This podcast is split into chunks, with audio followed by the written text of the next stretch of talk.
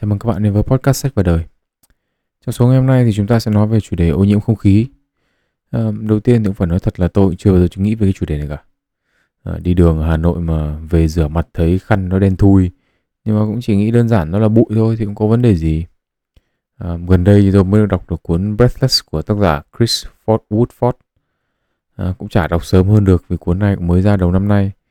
À, đọc thì tôi thấy khá là khó tin nhưng tôi cũng phải dành à, một vài tuần để tìm hiểu xem như nào thì có vẻ như là uh, thông tin trong cuốn sách là đúng. Um, chính vì thế tôi muốn dành thời gian chia sẻ cuốn sách này và tất cả những cái điều ngoài cuốn sách mà tôi tìm hiểu được với các bạn uh, để chúng ta có thể hiểu thêm về cái chủ đề này. Ok, vậy không để các bạn chờ nữa chúng ta sẽ bắt đầu thôi.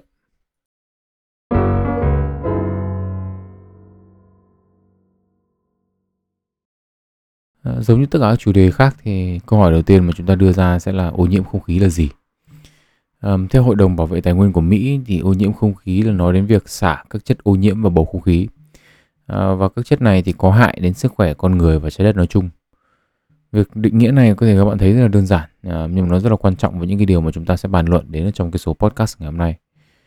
Uh, về các chất ô nhiễm ấy, thì cơ quan bảo vệ môi trường Mỹ liệt kê khoảng 182 hóa chất khác nhau ở trong không khí có thể gây hại cho con người và các loài động vật có vú khác. Um, các chất ô nhiễm này có thể thâm nhập vào cơ thể qua đường hô hấp hoặc là ngấm qua da. Tiếp đến thì chúng ta sẽ thấy câu hỏi là ô nhiễm môi trường thì có hại đến sức khỏe như thế nào? Um, những cái câu trả lời cho câu hỏi này được viết ở trong sách ấy, là những cái điều mà làm tôi khó tin nhất. À, và tôi cũng phải tìm đọc những nghiên cứu mà cuốn sách đưa ra để xem mà nó có đúng sự thật hay không. Mặc dù tôi cũng chưa xác minh hết 100% đâu nhưng mà dựa trên những gì tôi tìm hiểu được à, cộng với cả uy tín của tác giả à, Chris Woodford là một người chuyên viết và xuất bản sách về khoa học, uh, tốt nghiệp ngành khoa học tự nhiên của Đại học Cambridge. Um, thì tôi cho rằng những điều được đưa ra trong cuốn sách là có thể tin được. Ok, vậy thì ô nhiễm môi trường có tác hại đến sức khỏe như nào? Thế thì uh, những nghiên cứu đã từng được thực hiện trên thế giới thì chỉ ra được uh, một số điều. Đầu tiên ấy là chúng ta nói đến phân loại các loại hạt trong không khí. Um, các phân tử ô nhiễm trong không khí thì được chia vào làm hai nhóm PM10 và PM2.5. PM là viết tắt của Particulate Matter um, và PM10 và PM2.5 là các cái loại phân tử mà chúng ta hít vào được. Với PM10 là các phân tử của các chất có kích cỡ nhỏ hơn 10 micromet, tức là 0,001 mm. Và PM2.5 là phân tử của các chất có kích cỡ nhỏ hơn 2,5 micromet. Các hạt PM10 ấy thì có thể gây ngứa mắt và mũi nếu mà chúng bay vào mắt hoặc là chúng ta hít và hít chúng vào. À, nhưng mà do kích cỡ lớn ấy, nên là chúng không vào được quá sâu trong cơ thể và có thể bị đào thải thông qua việc hắt xì hơi. À, tuy nhiên ấy, các hạt này khi ở trong cơ thể ấy, thì có thể khiến tăng cái tỷ lệ mắc các bệnh về hô hấp. Các hạt PM2.5 thì khác hẳn. Các hạt này là đủ nhỏ ấy, để có thể vượt qua hết tất cả những cái lớp bảo vệ mà chúng ta có như là lông mũi này, dịch mũi này, để đi vào nang phổi và cả mạch máu. À, một cái nghiên cứu năm 2016 ở Trung Quốc thì cho thấy là các cái hạt PM2.5 này có thể đi vào và tích lũy ở trong phổi. Từ đó thì gây ra tổn thương cho các cơ quan khác thông qua việc trao đổi khí với phổi. À, một nghiên cứu trước đó vào năm 2010 của Hiệp hội Tim mạch Mỹ thì cho thấy là cái việc hấp thụ PM2.5 ngắn hạn, tức ở đây là vài tiếng cho đến vài tuần ấy, thì có thể tăng tỷ lệ tử vong từ các bệnh liên quan đến tim mạch và nếu mà hấp thụ trong thời gian dài ấy, thì tỷ lệ tử vong nó tăng cao hơn ờ, đồng thời rút ngắn tuổi thọ từ vài tháng đến vài năm. Ờ, bản thân ảnh hưởng của PM2.5 là khá là chậm do chúng cần nhiều năm để tích lũy. Chính vì thế nên là hệ quả của ô nhiễm không khí ấy, thì nó không rõ ràng như là những hình thức ngộ độc khác. À, mặc dù ảnh hưởng của chúng lên cơ thể thì có thể coi nó là như là một sự ngộ độc. Vâng, ở đây thì tôi lại phải lưu ý lại là cái tên PM10 hay PM2.5 là chỉ nói đến kích thước của các cái loại hạt thôi. Còn cái hạt ừ, bản thân cái hạt này thì nó có thể là bất kỳ hóa chất nào, nó có thể là kim loại nặng hoặc là bất kỳ những cái chất gì có trong môi trường mà những cái hạt này được sinh ra. À, nghiên cứu có thể coi là dấu mốc trong việc tìm hiểu tác hại của PM2.5 ấy là nghiên cứu 6 thành phố của Đại học Harvard. À, nghiên cứu của Đại học Harvard ấy là nghiên cứu lấy dữ liệu về tỷ lệ tử vong của hơn 8.000 người sau 14 đến 16 năm ở 6 thành phố các bang khác nhau. À, nghiên cứu này ấy, thì chỉ ra được cái sự liên kết giữa việc tăng hấp thụ các cái hạt PM2.5 và việc tử vong sớm hơn, đặc biệt là đến từ các bệnh liên quan đến hệ hô hấp. À, các nghiên cứu đi sau ấy thì chỉ thêm được là việc hấp thụ các cái hạt PM 2.5 này thì có liên quan đến những vấn đề ở tất cả các giai đoạn của cuộc sống chứ không chỉ đơn thuần là tử vong sớm trong đó bao gồm này sẩy thai này à, con sinh thiếu cân này hen suyễn này viêm phổi khi còn nhỏ. Và về cuối đời thì là tiểu đường và mất trí nhớ. À, một nghiên cứu gần đây của đại học à, British Columbia ở Canada ấy, thì chỉ ra rằng là không phải loại hạt PM 2.5 nào cũng có ảnh hưởng lên cơ thể người như nhau. À, nghiên cứu trên những người bị dị ứng ấy, thì cho thấy là nitrogen oxide à, tiếng Việt của mình là nitro oxide NO à, gây ra nhiều hiệu ứng xấu hơn là các loại hạt khác và có cái mối liên kết khá là chặt chẽ với nhiều vấn đề về sức khỏe. Sau NO thì đến ozone tức là ờ, O3 đấy. Thì um, ozone cũng là một cái chất mà khi hấp thụ đủ nhiều ấy, thì cũng sinh ra một cơ số những cái vấn đề về uh, như là các cái bệnh mãn tính về hô hấp này giảm chức năng phổi này sơ vữa động mạch này làm tắc nghẽn máu uh, gây ra đau tim và đột quỵ này. Uh, tầng ozone thì nó tốt bởi vì nó bảo vệ trái đất nhưng mà uh, mình thì không phải là trái đất nên là nó cũng không bảo vệ mình um, sau đó là chúng ta có CO carbon monoxide. Um, CO thì chắc chắn là anh nghe qua học sinh học uh, cấp 2 gì đó thì chúng ta khi chúng ta học về cái tác hại của thuốc lá ấy, thì là thì chúng ta sẽ học về CO thế thì CO mà khi mà vào cơ thể ấy, thì chúng sẽ bám vào hồng cầu và làm cho hồng cầu mất chức năng vận chuyển dinh dưỡng và oxy. À, một cái cơ chế được cho là chung ấy, của tất cả các cái chất này ảnh hưởng lên cơ thể là stress oxy hóa à, khi mà vào cơ thể ấy, thì chúng sẽ gây tổn thương cho à, DNA và tạo ra những cái đột biến à, đã có nghiên cứu chỉ ra rằng là trong cái môi trường ô nhiễm mà có nhiều hạt PM2.5 là các cái kim loại thì cơ chế này sẽ xảy ra. À, một cái giải thích khác là việc các cái phân tử này thì gây tổn thương ở một cái gọi là telomere. À, có thể nói một cái phần nó nói nôm na ấy, là cái phần telomere này là phần ghi tuổi của tế bào. Tức là khi mà nó gây tổn thương cho cái phần telomere này thì tế bào nó sẽ lão hóa nhanh hơn. À, một vài nghiên cứu thì cũng đã cung cấp bằng chứng cho vấn đề này. Và cũng có thể là việc hấp thụ những phân tử gây ô nhiễm vào người ấy, thì sẽ gây tổn thương lên cơ thể theo cả hai cơ chế vừa được nhắc đến. À, hoặc là thông qua cả những cơ chế khác nữa mà chúng ta vẫn chưa biết đến. À, trước khi nói thêm về tác hại của ô nhiễm thì có một cái tôi à, muốn giải thích thêm cho các bạn về nghiên cứu để các bạn hiểu là tại sao các nhà nghiên cứu lại đưa ra được những kết quả. Nghe nó khó tin đến thế. À, giả dụ như là cái tỷ lệ tử vong của dân số một nước nào đấy chẳng hạn. Ờ, thì nó có thể đến từ một tỷ thứ khác nhau đúng không? Ô nhiễm môi trường cũng có thể rượu bia tai nạn cho đến cả những cái ờ, bạo lực hoặc là thảm họa tự nhiên. Thế thì làm như nào để biết được là tử vong nào do ô nhiễm môi trường? Nhất là khi ô nhiễm môi trường thì rất là khó để xác định được. Ờ, về cơ bản ấy, thì các nghiên cứu về dịch tễ học ấy, thì các nhà khoa học làm điều này bằng cách sử dụng các cái phương thức khác nhau về mặt xác suất thống kê. Ờ, các cái phương pháp này ấy, thì từ cơ bản đến phức tạp đều có nhưng mà tự chung lại thì chúng có có cái điểm chung là chúng kiểm soát những cái yếu tố có thể gây nhiễu dựa trên dữ liệu. À, một ví dụ cho các bạn dễ hiểu và dễ tưởng tượng là như này. Bây giờ một cô gái mà muốn biết anh người yêu của mình yêu mình vì lý do gì, đúng không? Vì mình xinh này hay là vì body này hay là vì yêu mình vì con người mình chẳng hạn như thế. À, thì yếu tố đầu tiên gây nhiễu đầu tiên mà cô ấy kiểm soát là gọi là nhan sắc đi. Thế thì một cái giải pháp là cô ấy có thể trang điểm như một con điên trong ngày nào đó đi chơi ạ để xem anh yêu phản ứng như nào. À, hoặc là cô có thể lăn ăn vạ anh kia lúc mà anh này like ảnh một ờ, một bạn nữ khác đúng không? Tức là anh like ảnh nó mà anh không like ảnh em này rồi anh yêu nó rồi chứ gì này đúng không? Anh muốn có con với nó vì nó xinh hơn tôi đúng không? Kiểu như vậy. À, và làm thế để xem ông tướng kia thì ông ấy phản ứng như nào. Hoặc là đến kiểm soát cái yếu tố về body chẳng hạn thì cô này có thể à, ăn vô tội vạ để xem là tăng cân xem ông kia phản ứng như nào. À, mặc dù trên thực tế thì có vẻ như là chả cô gái nào thử cái bài này cả. À, hoặc là đến đến cuối cùng mà tức là thử cái yếu tố cùng tức là thử cái bài mà kiểu đang đi chơi xong là nằm lăn ra đường dãy đạch ăn vạ và một cái lý do vớ va áo vẩn gì đấy chẳng hạn. Mà thấy thằng kia nó vẫn dỗ mình chẳng hạn thì cô gái thần kinh này yên tâm là thằng thần kinh kia nó cũng yêu mình rồi. Nói một cách khác ấy là thử xem những cái yếu tố mà cô này nghĩ là ảnh hưởng đến cái cái tình cảm của mình với người kia là có thực sự ảnh hưởng đến cái mối quan hệ đó hay không? À, ở đây có một cái lưu ý là cô gái nào khéo léo thì có thể thử lòng bạn trai để để vừa đưa ra kết luận mà vừa không làm mất lòng à, người kia. Còn đương nhiên là trai giả gái như tôi thì chỉ nghĩ đến thế thôi. À, thế thì các nhà khoa học thì họ cũng tương tự như vậy. Họ thử xem các cái yếu tố có thể gây nhiễu kia khi mà bị kiểm soát tức là bỏ ra ngoài không cho vào cái phép phân tích ấy, thì nó có ảnh hưởng đến mối quan hệ giữa ô nhiễm môi trường và tỷ lệ tử vong hay không?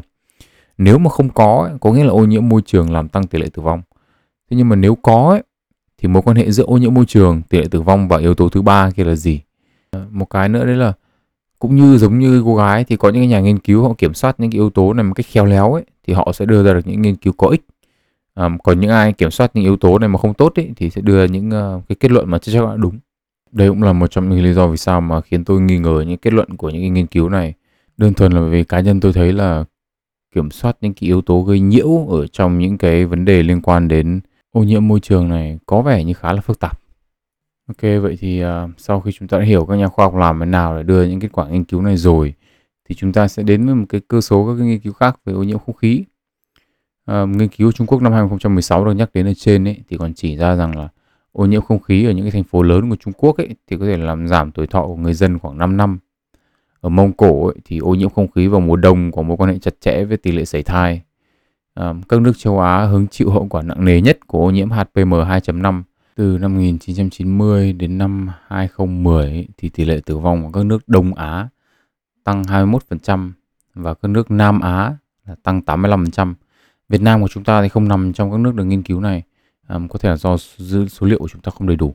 Năm 2018 ấy, thì tờ Financial Times ấy, uh, sử dụng dữ liệu của NASA liên quan đến PM2.5 và thì chỉ ra rằng là 4 trên 10 người Ấn Độ đang hấp thụ một lượng các phân tử ô nhiễm cả PM10 lẫn PM2.5 gấp 5 lần mức độ cho phép. À, một trong những nguyên nhân được chỉ ra là do thói quen đốt dơm dạ của người Ấn Độ vào tháng 11. À, những cái đây đây vẫn là cái thói quen mà người nông dân Việt Nam chúng ta vẫn đang làm. Báo VOV cũng đã từng viết bài về vấn đề này vào tháng 6 năm nay. À, link của cả hai bài báo này nằm ở trong phần description. Ngay cả những nước phát triển ở châu Á của chúng ta như kiểu Hàn Quốc ấy, thì cũng có hiện tượng ô nhiễm không khí. Và hiện tượng ô nhiễm không khí ở Hàn Quốc ấy, thì là do hai yếu tố. Một là nền công nghiệp nước này ấy, thì dựa quá nhiều vào than là nguồn năng lượng chính. Và yếu tố thứ hai ấy, là bị ô nhiễm từ Trung Quốc sang. À, điều này khiến cho xứ sở kim chi có mức độ ô nhiễm không khí ở mức có hại cho sức khỏe cho những nhóm nhạy cảm, tức là người già và trẻ em, khoảng 76 ngày trên một năm. À, đây là dữ liệu lấy năm 2016.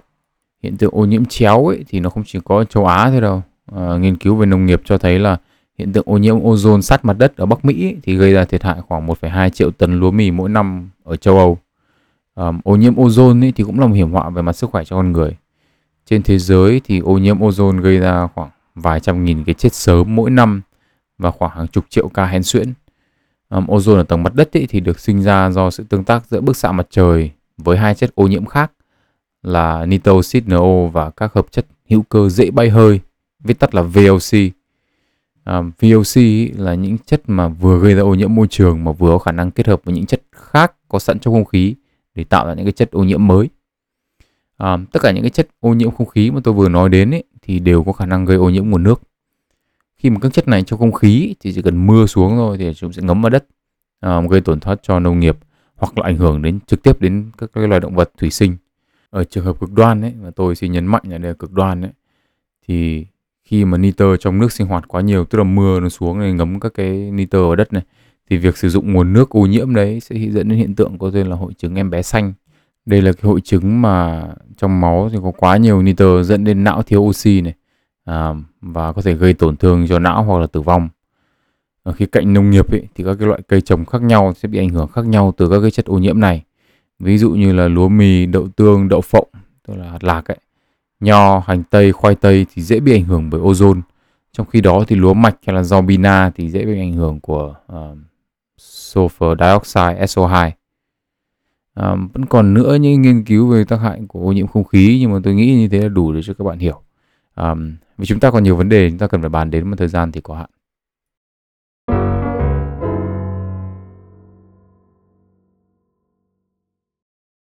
Câu hỏi tiếp theo mà chúng ta cần phải hỏi là có phải việc ô nhiễm không khí 100% là lỗi của con người chúng ta hay không? À, có phải chúng ta đang tự giết chết giống loài của mình hay không? Và câu trả lời là không nhưng mà những gì chúng ta đang làm chiếm phần lớn trong số đó à, trước khi đi tiếp và giải thích cái câu trả lời là tại sao là không ấy thì à, chúng ta phải quay lại một chút về cái định nghĩa ô nhiễm môi trường mà tôi có nói đến ở đầu định nghĩa ô nhiễm môi trường ấy mà tôi nói lại và tôi nhắc lại ở đây đấy là ô nhiễm môi trường là việc xả các cái chất ô nhiễm vào bầu không khí. À, nếu các bạn để ý thì có một đặc điểm là nó không có chủ ngữ. Nguyên nhân là vì chúng ta không phải là những cái, cái nguyên nhân duy nhất gây ra yếu gây ra ô nhiễm không khí. Bản thân môi trường tự nhiên ấy, cũng có những cái quy trình gây ra ô nhiễm không khí. À, ví dụ như nghiên cứu năm 1980 của chương trình phát triển Liên Hợp Quốc UNDP cho thấy là lượng sulfur dioxide SO2 ấy, và nitrogen oxide NO và nitrogen dioxide NO2 sản xuất tự nhiên nhiều gấp 4 lần sản lượng mà con người sinh ra. Nhưng mà đây là từ những năm 1980, sau 40 năm rồi thì không biết bây giờ như nào. Một ví dụ điển hình ấy, của cái việc này là cháy rừng. Đây là một cái hiện tượng khá là phổ biến trong tự nhiên. Cháy rừng ấy thì là một cái cơ chế mà để thiên nhiên xóa đi những cái thành phần đã hết chức năng, tức là cây khô này, lá khô này và sử dụng chúng làm nguyên liệu cho sự sống mới. Ờ, cháy rừng ấy thì sản sinh ra một lượng lớn CO2 và các hạt PM10, PM2.5 năm 2019 2020 ấy, trong khi thảm họa cháy rừng của xảy ra ở Úc ấy thì Canberra, thủ đô của nước Úc gần đó là từ top những thành phố sạch nhất thế giới trở thành một trong những thành phố ô nhiễm nhất thế giới. À, cháy rừng ấy thì cũng làm tăng tỷ lệ nhập viện của người già, trẻ con và phụ nữ cùng với những người có tiền sử bệnh tim và phổi. Um, tuy nhiên ý, cái việc phải tiếp xúc với ô nhiễm do cháy rừng thì thường không kéo dài nên là những cái ảnh hưởng với sức khỏe thì chỉ ở mức độ ngắn hạn hoặc là có ảnh hưởng dài hạn nhưng mà chúng ta chưa biết đến. Um, thậm chí là biển nhé cũng có thể bơm các cái chất ô nhiễm vào không khí. Các nhà khoa học Mỹ thì ước tính rằng biển Salton ấy, tức là thực chất là hồ nước mặn Salton tống vào không khí khoảng 10 tỷ tấn chlorine tấn clo đấy mỗi năm. Um, clo ấy thì góp phần hình thành các cái loại khói làm hại quá trình phát triển của cây cối và bào mòn các cái tòa nhà à, ngoài biển ra thì sa mạc cũng góp phần làm ô nhiễm không khí các à, phân tử bụi từ sa mạc hay là các bãi biển đã từng được tìm thấy ở những cái thành phố lớn. À, ngoài những ngoài ra ấy, thì những hiện tượng tự nhiên như là động đất này, núi lửa này cũng đưa một lượng lớn các cái phân tử, các cái chất ô nhiễm vào không khí. Một hiện tượng tự nhiên hiếm gặp và khủng khiếp hơn nữa ấy, thì chúng ta có thảm họa hồ Nios ở Cameroon. À, ngày 21 tháng 8 năm 1986, hồ Nios phun trào khoảng 100.000 đến 300.000 tấn CO2 và nó giết hết tất cả những cái sinh vật sống trong bán kính khoảng 25 km của hồ tổng cộng là 1.746 người và 3.500 gia súc là tử vong. Tất cả đều chết ngạt. Có khoảng 4.000 người chạy thoát ấy, thì bị các bệnh về hô hấp hoặc là bị bại liệt. À, bạn nào mà thích thì có thể Google rồi để đọc thêm về cái thảm họa này. À, ngoài ra ấy, nếu dựa trên định nghĩa mà tôi đưa ra lúc đầu ấy, tức là ô nhiễm là đưa các chất có hại về sức khỏe của con người và không khí ấy, thì việc các cái loại cây hoa thả các cái hạt và các cái phấn vào trong gió ấy, để sinh trưởng và phát triển ấy thì cũng có thể gây dị ứng và điều này cũng có thể coi là gây ô nhiễm. À, trong quá trình sinh sống bình thường ấy, thì cây xanh cũng sản xuất ra VOC. À, ờ, tôi nhắc lại là VOC ấy, thì là các hợp chất hữu cơ dễ bay hơi. Thực ra tôi cũng không biết là dịch thì có đúng không bởi vì tôi cho vào Google dịch. À, cái này thì tên tiếng Anh của nó là volatile organic compound. Và cái cây xanh mà sinh sống ấy, thì nó có thể hàng sản xuất hàng trăm hàng nghìn cái loại VOC khác nhau một ví dụ điển hình là khi các bạn ngửi thấy mùi nhựa cây này hay là mùi hoa của một cái loại cây nào đấy thì là các bạn đang hấp thụ các cái phân tử VOC từ cây vào trong cơ thể. Ở Hà Nội thì nổi tiếng là có cái hoa sữa chẳng hạn. Mùi hoa sữa mà các bạn hít vào chính là VOC ở cây đấy. Nó đã vừa không thơm nó còn gây ô nhiễm. Ờ, đang ở cái chủ đề cây thì nếu mà các bạn cho rằng cây xanh trong đô thị là một điều tốt 100% thì các bạn đã nhầm. Um, VOC được sản xuất ra từ cây xanh ý, thì có thể làm tăng ô nhiễm ozone tầng mặt đất à, và giúp sản xuất ra carbon monoxide CO từ việc kết hợp với các chất có sẵn trong môi trường thành phố. Các cái tán cây ấy, thì còn là nơi giữ lại các chất ô nhiễm khiến cho chúng không thoát ra được. Nếu mà cây được sử dụng để cản gió ấy, thì chúng cũng làm chậm lại cái việc phân tán các cái chất gây ô nhiễm.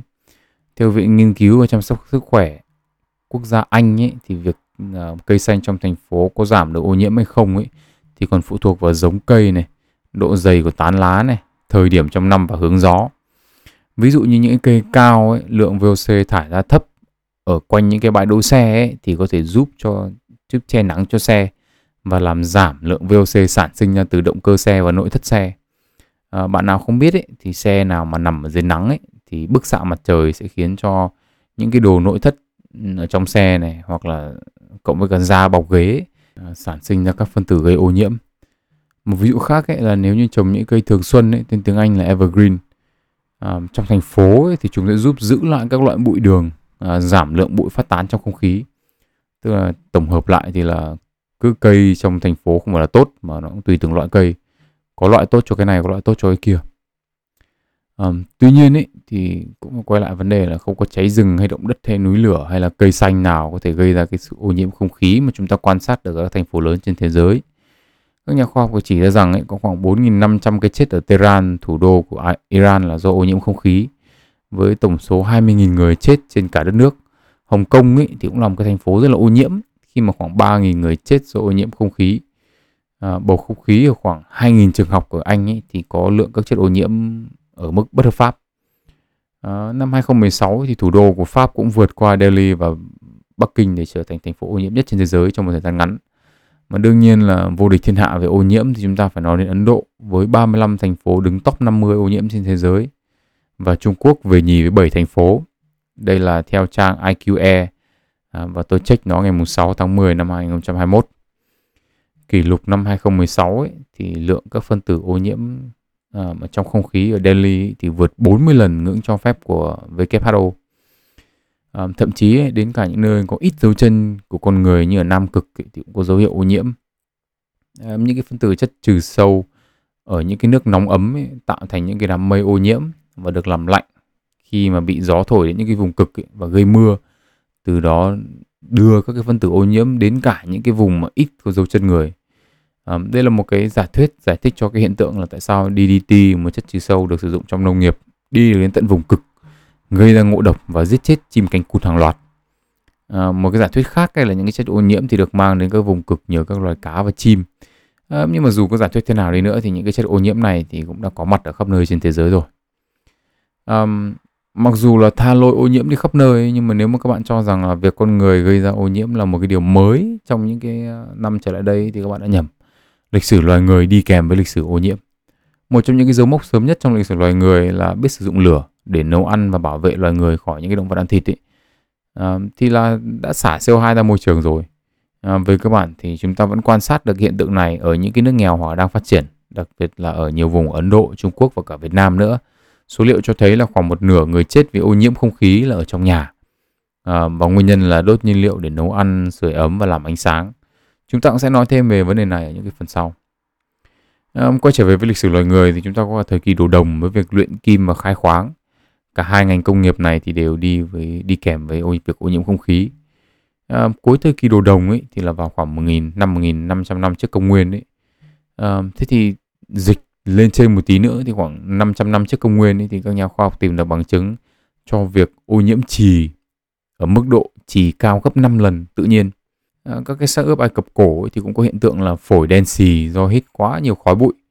À, cuốn sách thì còn đưa ra nhiều ví dụ khác nữa nhưng mà tôi nghĩ là có thể dừng ở đây được rồi. Và các bạn cũng hiểu được rằng là cái sự tồn tại và phát triển của loài người chúng ta ấy là đi kèm với ô nhiễm không khí.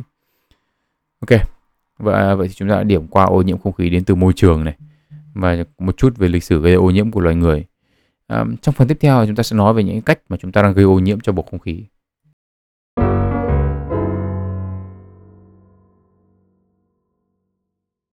Đầu tiên là chúng ta sẽ nói về cách gây ô nhiễm không khí mà dễ thấy được nhất, đấy là các phương tiện đi lại. À, và vì nó là yếu tố gây ra ô nhiễm môi trường nghiêm trọng nhất.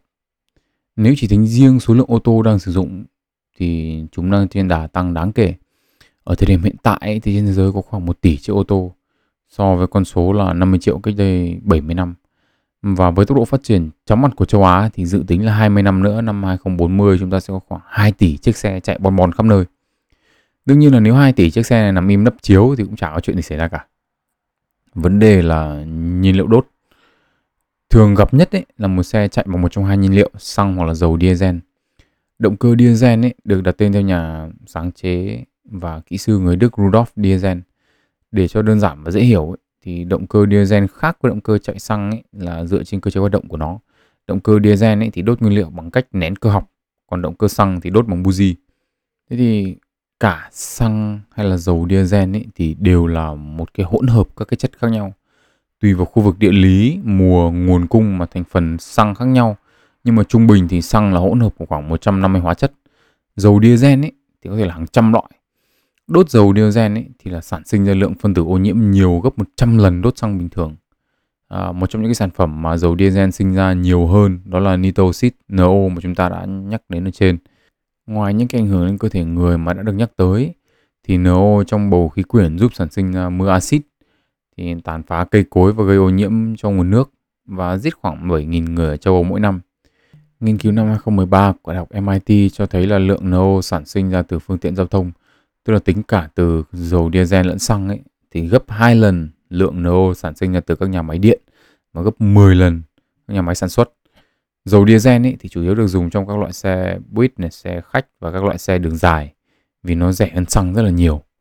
Có một cái vụ scandal rất là lớn về dầu diesel của hãng xe Volkswagen có tên là Dieselgate. Bạn nào muốn tìm hiểu thêm thì có thể xem link ở phần description.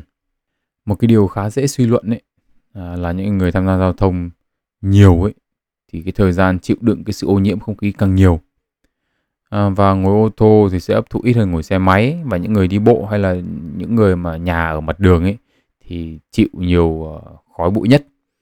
Nhưng mà điều bất ngờ ấy thì là nhiều nghiên cứu chỉ ra rằng là những người ngồi trong xe ô tô ấy thì phải hít nhiều các phân tử ô nhiễm hơn cả những người ngồi ở ngoài. Một nghiên cứu bởi tổ chức hòa bình xanh ở Bắc Kinh cho thấy là những người lái xe taxi ở thành phố này ấy, thì hít nhiều PM 2,5 2.5 ấy, gấp 3 lần một người dân Trung Quốc bình thường và vượt 5 lần ngưỡng WHO cho phép. À, nghiên cứu ở New York, Mỹ thì cũng cho kết quả tương tự, tức là những người lái xe thì hít vào một lượng PM 2.5 vượt quá mức an toàn chỉ trong 24 tiếng làm việc. À, bạn nào cho rằng là ngồi ô tô mà tắc đường nó cũng đỡ khổ hơn thì, thì nên xem lại nhé. À, khả năng lưu thông không khí và và giải tán các loại hạt PM 2.5 tức là các loại hạt siêu nhỏ ấy, ở trong ô tô nó không tốt như các bạn nghĩ đâu. À, một cái giải pháp là được đưa ra là để sử dụng xe chạy điện để đỡ sản sinh ra các loại à, các hạt từ việc đốt nhiên liệu. Tuy nhiên đây cũng không phải là giải pháp tối ưu. Nhà nghiên cứu Fulvio Amato của Viện Đánh giá Môi trường và Nghiên cứu nước ở Barcelona, Tây Ban Nha và các đồng nghiệp ấy, thì chỉ ra rằng là các loại xe chạy điện ấy, sản sinh một lượng PM10 bằng với xe chạy xăng. Um, lượng PM2.5 sản xuất ra thì bằng 1 phần 3 thôi. À, nguyên nhân của việc không loại bỏ hoàn toàn được các chất gây ô nhiễm ấy là do các cái phân tử ô nhiễm thì nó đến từ việc bào mòn phanh và lốp bằng cao su, à, bào mòn mặt đường và cái việc tung lên những cái phân tử bụi có sẵn ở trên mặt đường và không khí. Ok, à, vậy là chúng ta điểm qua yếu tố nhân tạo đầu tiên gây ra ô nhiễm không khí. Rồi chúng ta sẽ chuyển sang yếu tố thứ hai, đấy là các nhà máy sản xuất. Cuốn sách thì nói khá nhiều về vấn đề này nhưng mà tôi chỉ nhắc đến một vấn đề mà liên quan đến Việt Nam thôi, đó là vấn đề về công nghiệp hóa một điều mà chúng ta đã và đang quan sát được ấy, là việc các công ty ở nước những nước phát triển như Mỹ hay các nước châu Âu thay vì tự sản xuất ấy, thì sẽ chuyển các cái nhà máy sang sản xuất trong Trung Quốc. Nguyên nhân thì ai cũng biết là do nhân công giá rẻ ờ, và cái sự phát triển của nền kinh tế Trung Quốc ấy thì dựa khá là nhiều vào cái việc ờ, chuyển giao nhà máy sản xuất này. Ví dụ như là trong ờ, 40 năm từ năm 1978 đến năm 2008, trung bình Trung Quốc đạt được sự phát triển GDP hơn 10% một năm. Nhờ thế mà tỷ lệ hộ nghèo của Trung Quốc từ 41% giảm năm 1978 giảm xuống còn 4,8% năm 2001. Trình độ văn hóa và tuổi thọ tăng 5%. Tuy nhiên, cái giá của việc trở thành cỗ máy kinh tế thế giới là góc độ môi trường. Từ năm 2002 năm 2005 thì Trung Quốc tăng năng lượng tiêu thụ khoảng 70%. Và phần lớn trong số năng lượng đó đến từ than. Tỷ lệ tử vong của những người thợ mỏ than của Trung Quốc thì cao hơn Mỹ gấp 37 lần. À, chỉ riêng trong thế kỷ 21 ấy, thì Trung Quốc phát triển các nhà máy than của mình ở một cái tốc độ chóng mặt và hiện tại là đang vận hành một nửa số nhà máy than trên thế giới. Nếu mà các bạn vô tình đọc được thông tin năm 2018 ấy, là thế giới sung sướng vì giảm được 8,1 gigawatt điện từ đốt than ấy, thì Trung Quốc góp thêm 43 gigawatt điện, đồng thời là tăng thêm 7 tỷ đô đầu tư cho các cái mỏ than mới. Ở Trung Quốc ấy, thì than vẫn là nguyên nhân chính gây ra ô nhiễm không khí và gây ra khoảng 370.000 cái chết mỗi năm. Các nhà máy của Trung Quốc ấy, thì gây ra ô nhiễm nhiều hơn các nhà máy ở châu Âu. Ví dụ nhé, một nghiên cứu của phòng nghiên cứu quốc gia Lawrence Berkeley ở Mỹ thì chỉ ra rằng là trong việc sản xuất thép thì một tấn thép sản xuất ở Trung Quốc sinh ra lượng CO2 nhiều gấp 1,25 lần thép được sản xuất ở Đức hay là ở Mỹ và nhiều gấp 2 lần thép được sản xuất ở Mexico. Ở góc độ kinh tế thì đây là một cái điểm mà các nhà khoa học đã chỉ ra từ rất là lâu rồi. Đó là chúng ta đang đánh đổi sức khỏe con người lấy sự phát triển về kinh tế. Và những cái nước phát triển ấy thì họ chỉ chuyển giao cái sự trao đổi đó từ nước của họ sang các cái nước đang phát triển như Trung Quốc, Ấn Độ và cả Việt Nam của chúng ta mà thôi. Nhà nghiên cứu Trang Giang của Đại học Thanh Hoa Bắc Kinh ước tính rằng khoảng 22% trong số 3,45 triệu người chết, tức là khoảng hơn 760.000 người chết do PM2.5 ấy có thể được quy cho hàng hóa sản xuất ở Trung Quốc nhưng lại được tiêu thụ ở các nước châu Âu. À, câu hỏi mà chúng ta nên hỏi đấy là tương lai của Việt Nam sẽ thế nào? Vì nhiều các tập đoàn trên thế giới, điển hình là Samsung đã bắt đầu chuyển các nhà máy sản xuất của họ từ Trung Quốc sang Việt Nam rồi. Và đây là chưa nói đến những cái nhà máy đang vận hành ở nước ta sẵn. Khi nghĩ về những cái điều này ấy, thì tôi cho rằng là là một người Việt Nam ấy chúng ta nên suy nghĩ về cái việc là uh, chúng ta đã chuẩn bị tinh thần để đổi môi trường và sức khỏe lấy sự phát triển về mặt kinh tế hay chưa? Uh, và đây sẽ là một trong những cái điểm mà tôi sẽ quay lại ở những cái podcast về sau.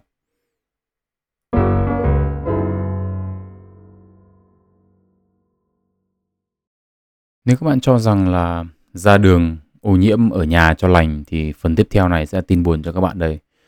Ở trong nhà ấy, các bạn không thể thoát khỏi ô nhiễm không khí được đâu. Giống như tôi đã nói ở trước ấy, thì một nửa số người tử vong do ô nhiễm không khí là ở trong nhà. Ô nhiễm trong nhà ấy, thì gây ra tử vong qua các bệnh như là viêm phổi chiếm 27%, tắc nghẽn phổi mãn tính chiếm 20%, 8% là ung thư phổi và 27% là các bệnh liên quan đến tim mạch và cuối cùng là 18% là đột quỵ. À, việc đốt nhiên liệu trong nhà ấy là đốt củi than ở những cái nước nghèo hoặc là những cái vùng nông thôn Trung Quốc hoặc là châu Phi ấy, còn khá là phổ biến và chiếm phần lớn trong việc gây ô nhiễm trong nhà trên toàn cầu. À, ở Việt Nam ấy thì tôi nghĩ là báo chí cũng đã từng đăng tin về những cái hộ gia đình mà đốt củi than ở trong phòng kín để sưởi ấm ấy và dẫn đến tử vong. À, nhưng mà ô nhiễm không khí ở trong nhà ấy còn cũng còn rất nhiều ở thành phố mà chúng ta cho là văn minh hiện đại. Ví dụ như là việc sử dụng bếp ga trong nhà vẫn còn khá là phổ biến và chúng sản sinh ra rất nhiều các cái phân tử ô nhiễm, cụ thể là NO2.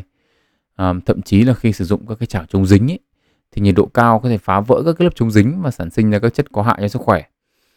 Tuy nhiên ấy, trên thực tế nhé, thì các bạn chỉ cần đảm bảo sự lưu thông không khí trong quá trình nấu ăn là được. Vì khối lượng các chất sản sinh ra trong mỗi lần nấu không nhiều. Và khi có đủ lưu thông ấy, thì gần như là không ảnh hưởng đến sức khỏe. À, các bạn nên nhớ là việc hấp thụ các chất ô nhiễm mới chỉ thực sự có hại khi mà tích lũy nhiều năm thôi. À, ngoài việc bếp núc ra ấy, thì một trong những yếu tố khác gây ra ô nhiễm không khí là các loại chất tẩy rửa, nước lau nhà, nước cọ vệ sinh vân vân. À, ngay cả khi được thêm hương liệu để cho mùi đỡ khó chịu ấy, thì cái lượng VOC các chất này sản sinh ra không phải là nhỏ. Ngoài ra ông nào bà nào mà còn đốt hương liệu kiểu trầm hương hay là nến thơm hay những cái gì gì nữa thì nên nên dừng hẳn để thơm tho hay là tốt lành đâu chả thấy. Nhưng mà ngộ độc về lâu về dài thì đấy là điều hiển nhiên đấy à, một lời khuyên thực tế cho các bạn là nếu mà có sử dụng những cái sản phẩm vừa nói đến ở trên ấy tức là nước tẩy rửa các loại nhang hương ở trong nhà ấy thì các bạn nên đảm bảo việc lưu thông không khí 30 đến 40 phút trong phòng hay là trong nhà trước khi sử dụng À, mặc dù nhiều nhà mặt đường ấy thì việc mở cửa hay lưu thông không khí thì nó cũng chỉ là ô nhiễm ngoài đường cho vào nhà và ô nhiễm từ nhà ra ngoài đường thôi. Nhưng mà thực sự nó cũng chẳng có giải pháp nào tốt hơn cả.